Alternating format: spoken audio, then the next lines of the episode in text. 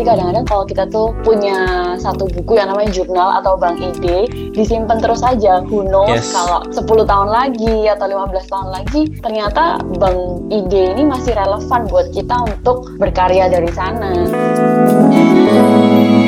Halo semuanya, kembali lagi di podcast Akaan bersama saya Pamela dan Jack. Kali ini kita mau bahas tentang buku ketiga Austin Kleon yang berjudul Keep Going.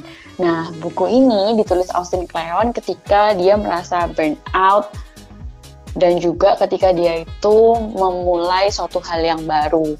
Nah, aku rasa banyak dari kita yang content creator maupun non-content creator juga sering mengalami yang namanya burnout.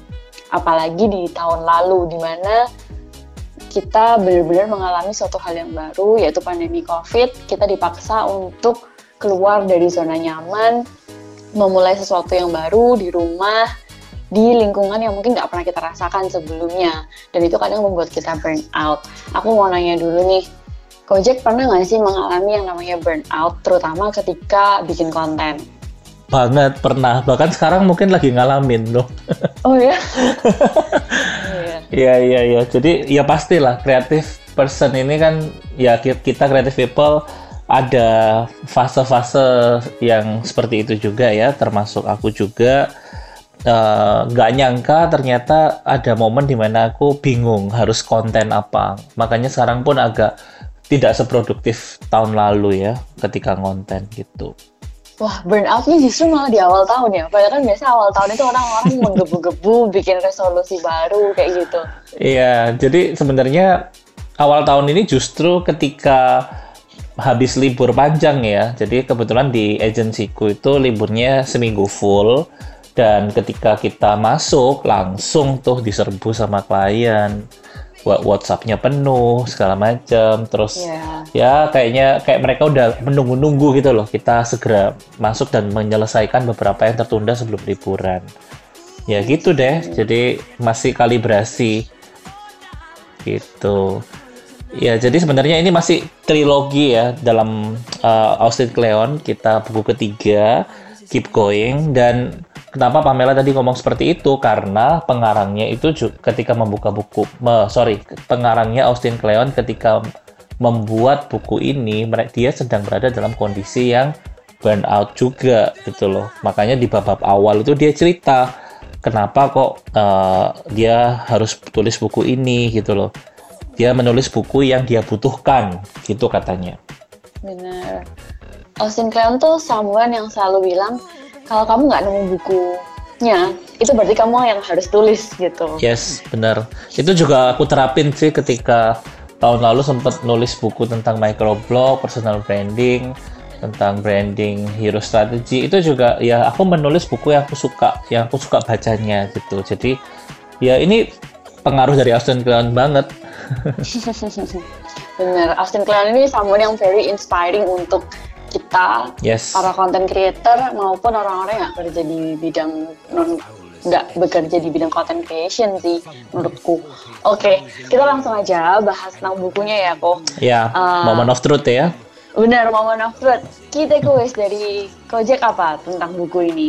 Oke, random aja, jadi nggak urut. Yang paling terbesit di pikiranku pertama kali itu ketika lagi dalam keraguan, kita disuruh rapi-rapi, jadi disuruh rapiin barang, disuruh bersihin barang yang chaos, yang mungkin nggak tertata, yang berantakan.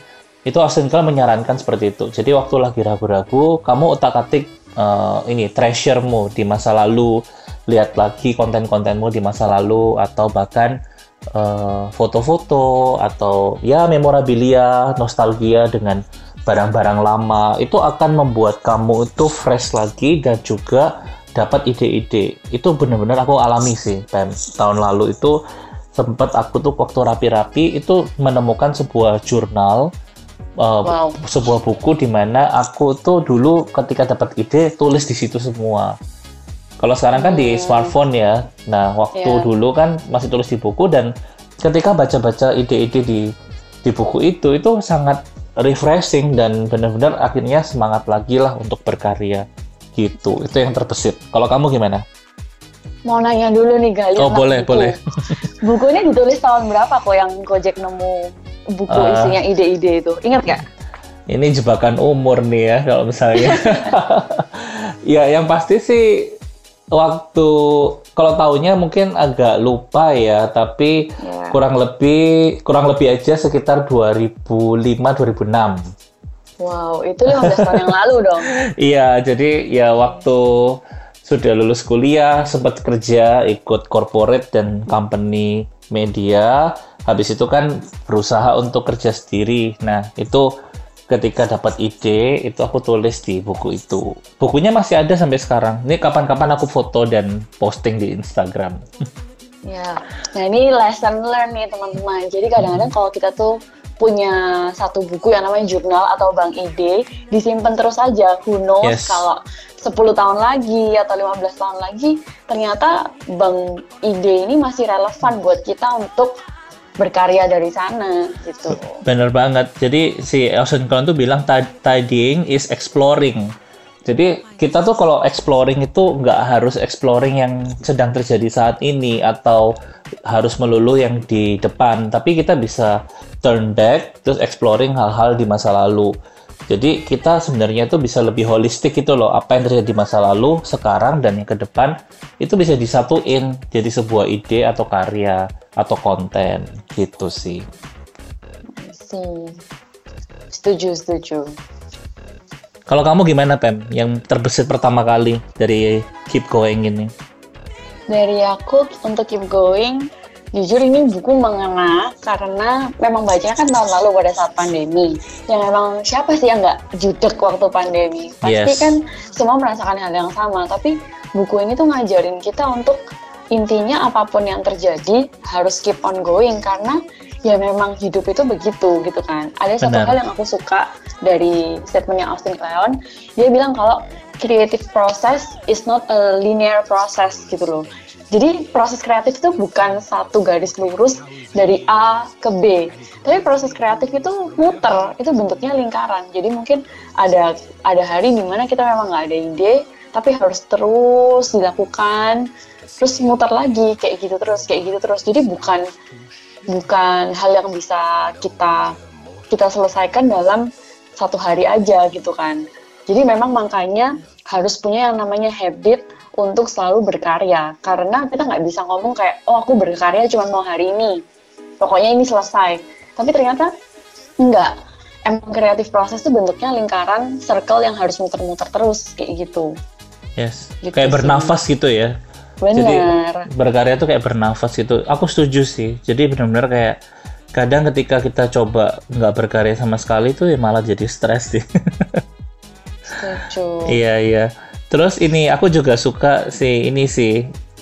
Dia tuh ada di biasanya di Austin Kleon tuh kan halaman 65 ya. Maksudnya sorry, biasanya dia tuh kayak selain dia nulis tuh ada notes-notesnya dia gitu loh yang stand out. Jadi di halaman 65 tuh ada notes kayak how to stay alive.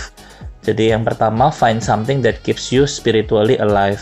Yang kedua turn it into a job that literally keeps you alive. Terus yang ketiga go back to the step one. Jadi nah ini kan sebenarnya dia tulisnya bukan di era pandemi ya, tapi kayaknya kita mungkin rekomen banget sama teman-teman podcast Takaan untuk baca buku ini sih di hari-hari ini. Kayaknya sangat relevan banget gitu loh. Dimana kita itu perlu banget di-refresh secara rohani. Dan juga kita perlu juga menggunakan apa yang kita kerjakan itu jadi sebuah konversi untuk kita tuh bisa terus survive gitu. Jadi ya bacalah buku Keep Going ini, ada di online maupun offline juga sih. Sebenarnya kalau di onsite mungkin kalau dicari di e-commerce tuh pasti ketemu kok. Tapi di online tuh juga ada, bisa dicari aja sih. Setuju. Apalagi? Aku juga suka statementnya dia yang nyuruh kita untuk punya yang namanya bliss station. Itu tuh kayak suatu tempat atau ruangan di mana kita tuh disconnect ourselves dari dunia.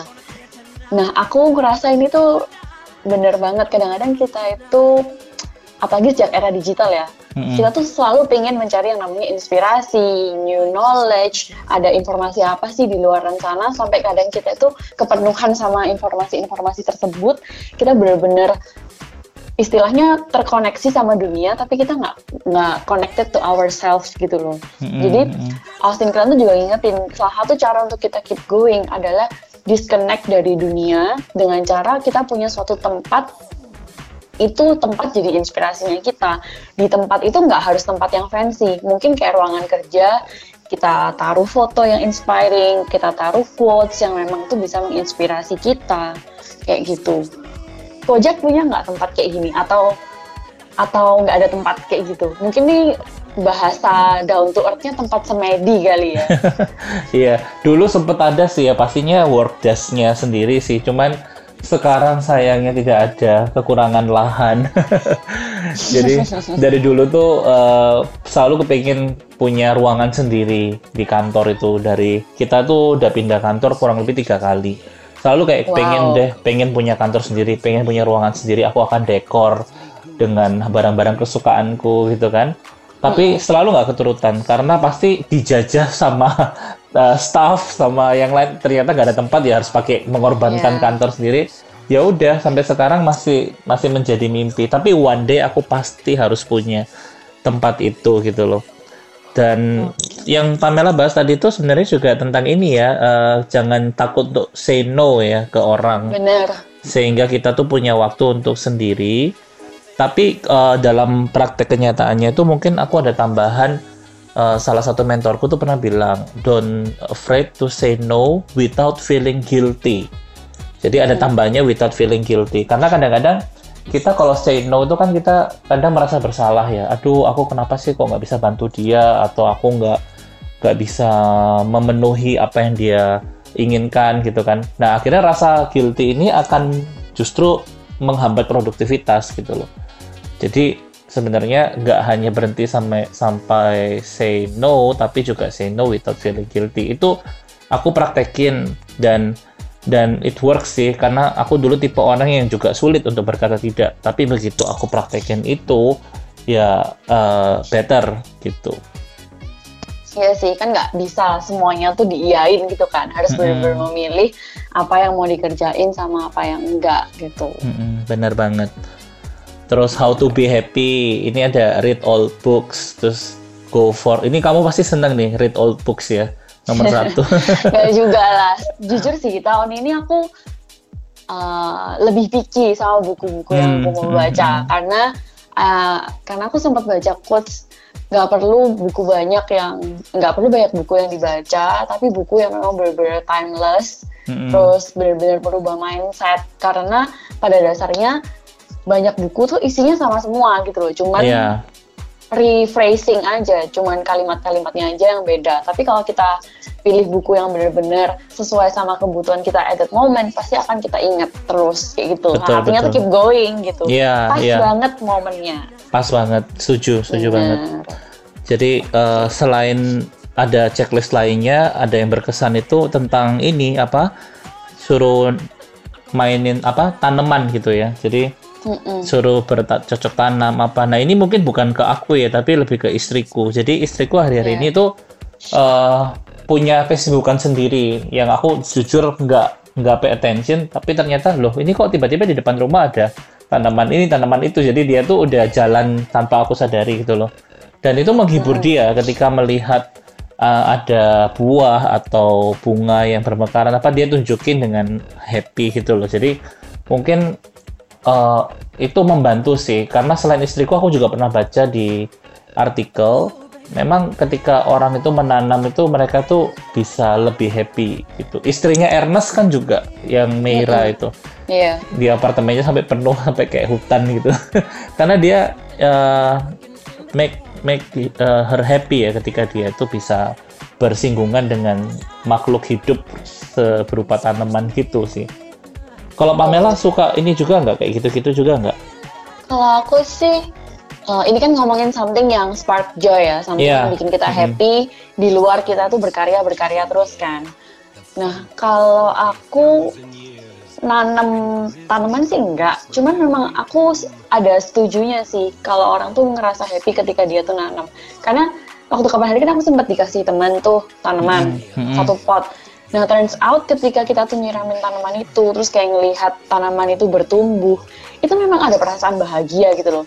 Bahagianya gimana? Bahagianya adalah kita merasa bisa merawat something dan itu bisa bertumbuh. Dan ternyata ngelihat tanaman yang tumbuh itu bikin kita happy juga. Jadi balik lagi ngingetin aku sama proses berkarya. Ketika kita tuh mau menyirami kreativitas kita, ketika kita memupuk dengan konten-konten yang bagus dan ketika itu tuh bertumbuh, itu bisa jadi berkat gitu loh buat orang lain. Yes. Tanaman tuh justru ngingetin aku sama purposeku untuk berkarya itu apa sih? Purposeku tuh bikin konten itu apa sih? Kayak gitu. Keren banget sih. Gitu. Ya, mungkin aku akan ada waktunya sih, akan suka akan hal gitu-gitu ya. Tapi menurutku sih nggak harus tentang tanaman. Ya jadi teman-teman cukup cari sesuatu yang benar-benar bikin kalian happy dengan cuman ngeliatin itu aja kayak mendapatkan inspirasi kayak gitu. Ada juga loh yang bilang dia kalau pagi harus jalan pagi. Kenapa? Karena dia bisa menghirup udara segar. Yeah. Terus dia nggak terdistract sama hal-hal yang lain. Karena kan kalau kita jalan, kita paling cuma dengerin podcast atau dengerin lagu.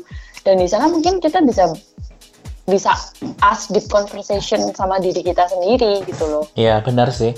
Aku udah mulai melestarikan kebiasaan itu juga. Jadi kalau mau meeting itu biasanya jam 10 pagi sama jam 2 siang. Jadi aku usahain sehari itu 2 meeting. Jadi kadang-kadang kalau bangun jam 6 atau paling telat misalnya jam 7 ya, itu ada waktu-waktu sendiri sih untuk benar-benar duduk, mungkin bisa pray atau banyak merenung atau bahkan baca-baca majalah monokel gitu kan untuk mengisi gitu loh. Baru jam 9 siap-siap, jam 10 langsung meeting, dan sekarang kan meeting juga ada online ya, jadi ya udah punya waktu lebih lah, nggak habis di jalan. Itu aku sudah mencoba sih, cuman mungkin belum keluarnya aja yang jalan-jalan itu ya. Exercise itu. Iya, aneh banget sih ini buku ini bisa sangat relevan dengan yang kita alami sekarang. Kayaknya kayak salah terbit gitu loh. Salah tahun untuk terbit deh ini buku ini. Semoga banyak orang yang ini ya tahu dan bisa baca dan mereka bisa dapat benefit kayak kita.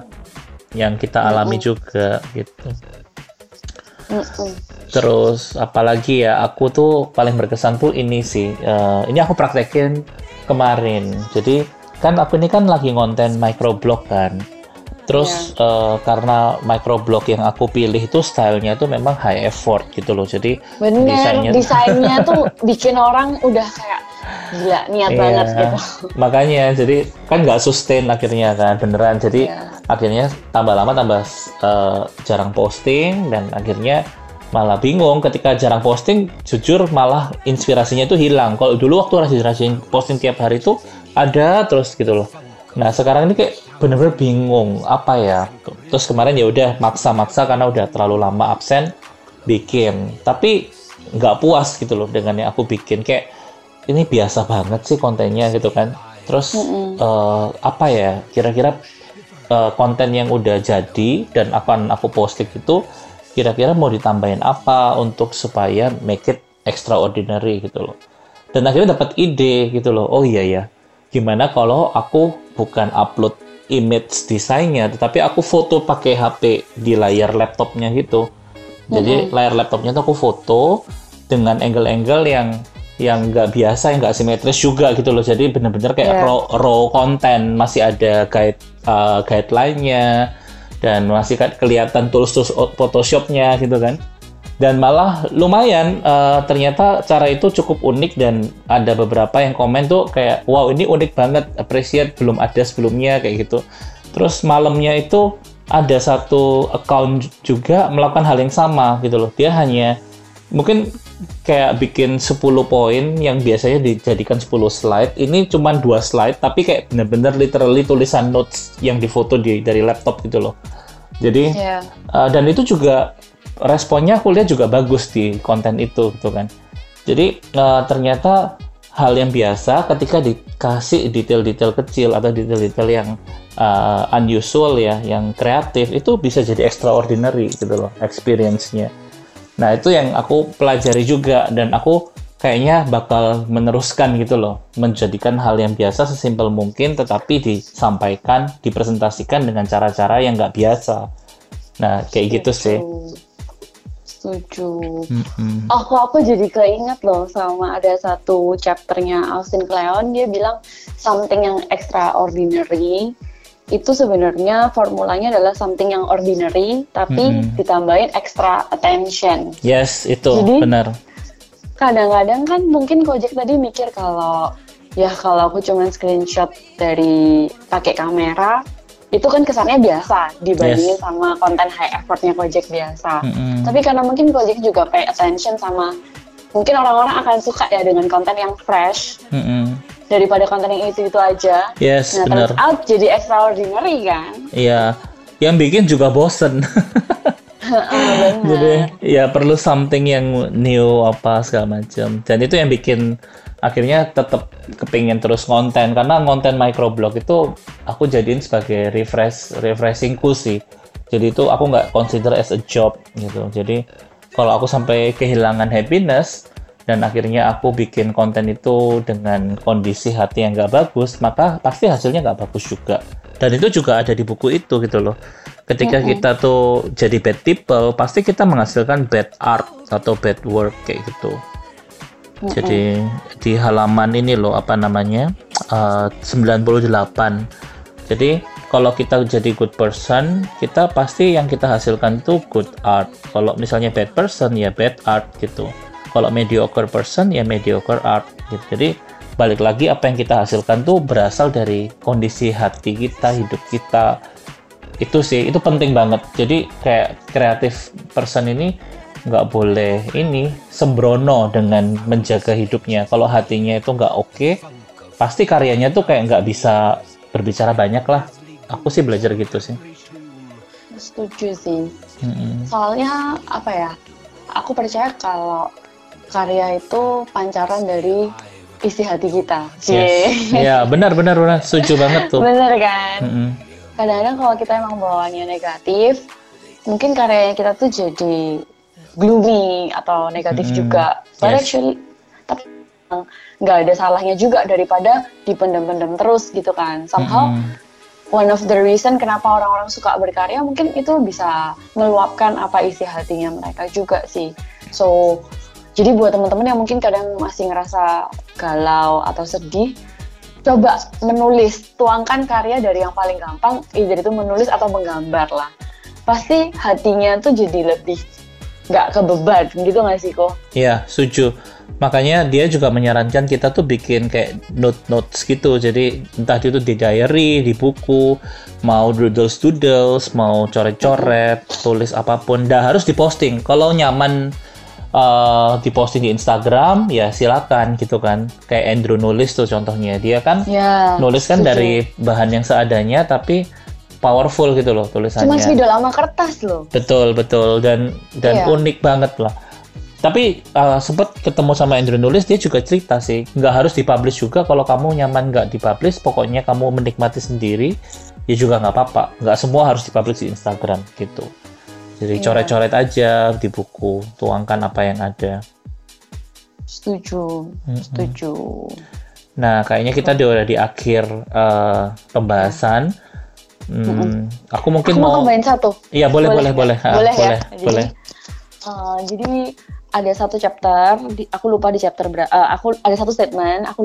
berapa. Tapi Austin itu ngingetin kita untuk berpikir kalau berkarya itu adalah hadiah ke orang lain. Oh iya. Jadi ketika kita tuh melakukan sesuatu hal, contoh misalnya kayak teman-teman suka desain atau teman-teman suka menulis, harus nganggep kalau ini itu sebenarnya hadiah untuk orang lain. Jadi dari situ kita bisa benar-benar meluangkan atau memberikan yang terbaik di setiap karya kita. Karena kita tahu kalau karya ini sebenarnya buat orang lain, gak cuma buat diri kita sendiri. Nah, menurutku itu salah satu motivasi sih. Karena kalau motivasi kita tuh cuma berhenti sampai nyenengin diri kita sendiri, udah mungkin ketika kita udah happy banget, kita berhenti berkarya. Tapi ketika kita punya purpose atau motivasi yang lebih besar lagi, kita mau ngasih support lebih ke orang lain, jadi itu yang bikin kita keep going, karena kita tahu kalau ada orang lain yang membutuhkan karya ini, gitu. Iya. Kalau Ruby sama Aryo tuh bilangnya jadi bahan bakar ya buat mereka. Betul. Ketika bisa baca testimonial betapa orang-orang tuh sangat dapat inspirasi dari karya-karya mereka. Iya, benar juga sih. Sebenarnya kita kayak dalam konten pun memang bukan tujuan utama untuk dapat banyak like followers aja sih, tapi ketika banyak yang like dan follow juga happy sih sebenarnya. Maksudnya ketika ada yang appreciate ya pasti kita happy, dan apalagi ketika orang-orang yang spesifik ya nggak cuma ngomong wah bagus, keren, maksudnya jawaban-jawaban yang template biasa gitu, tapi ketika dia DM spesifik ngomong betapa karya kita tuh benar-benar memberikan dia dorongan atau membuat dia semangat. Nah itu benar, aku setuju banget sih Pam yang chapter itu. Di halaman 75 itu gitu. Jadi ya aku rasa dengan segala macam hal-hal positif di buku ini itu yang membuat kita keep going untuk ngelewatin dan terus menjalani, karena kayaknya masih lama masa-masa ini. Jadi benar-benar ini sih, kreativitas tuh membuat kita bisa bernafas, kreativitas tuh bisa membuat kita punya bahan bakar untuk terus berjalan, tidak menyerah. Dan di bab terakhir dia bilang, dan ini pun akan berlalu gitu loh, maksudnya ya kayak Indonesia itu badai pasti berlalu. Jadi enjoy the process sih. Kalau dari Austin Kleon, aku totally agree. Aku nggak bisa nambahin apa-apa lagi karena kayaknya semua yang dibahas di buku ini tuh benar-benar relevan banget dengan yang lagi terjadi sekarang ini. Setuju, gitu. Teman-teman mesti baca. Yes, very recommended. Nggak harus baca Steal Like an Artist atau yang ini ya, Show Your Work. Misalnya mau baca Keep Going dulu ya nggak apa-apa sih. Ini karena nggak ada kaitannya sama sekali, walaupun setuju. Itu. Oke, final statement mungkin dari Pam.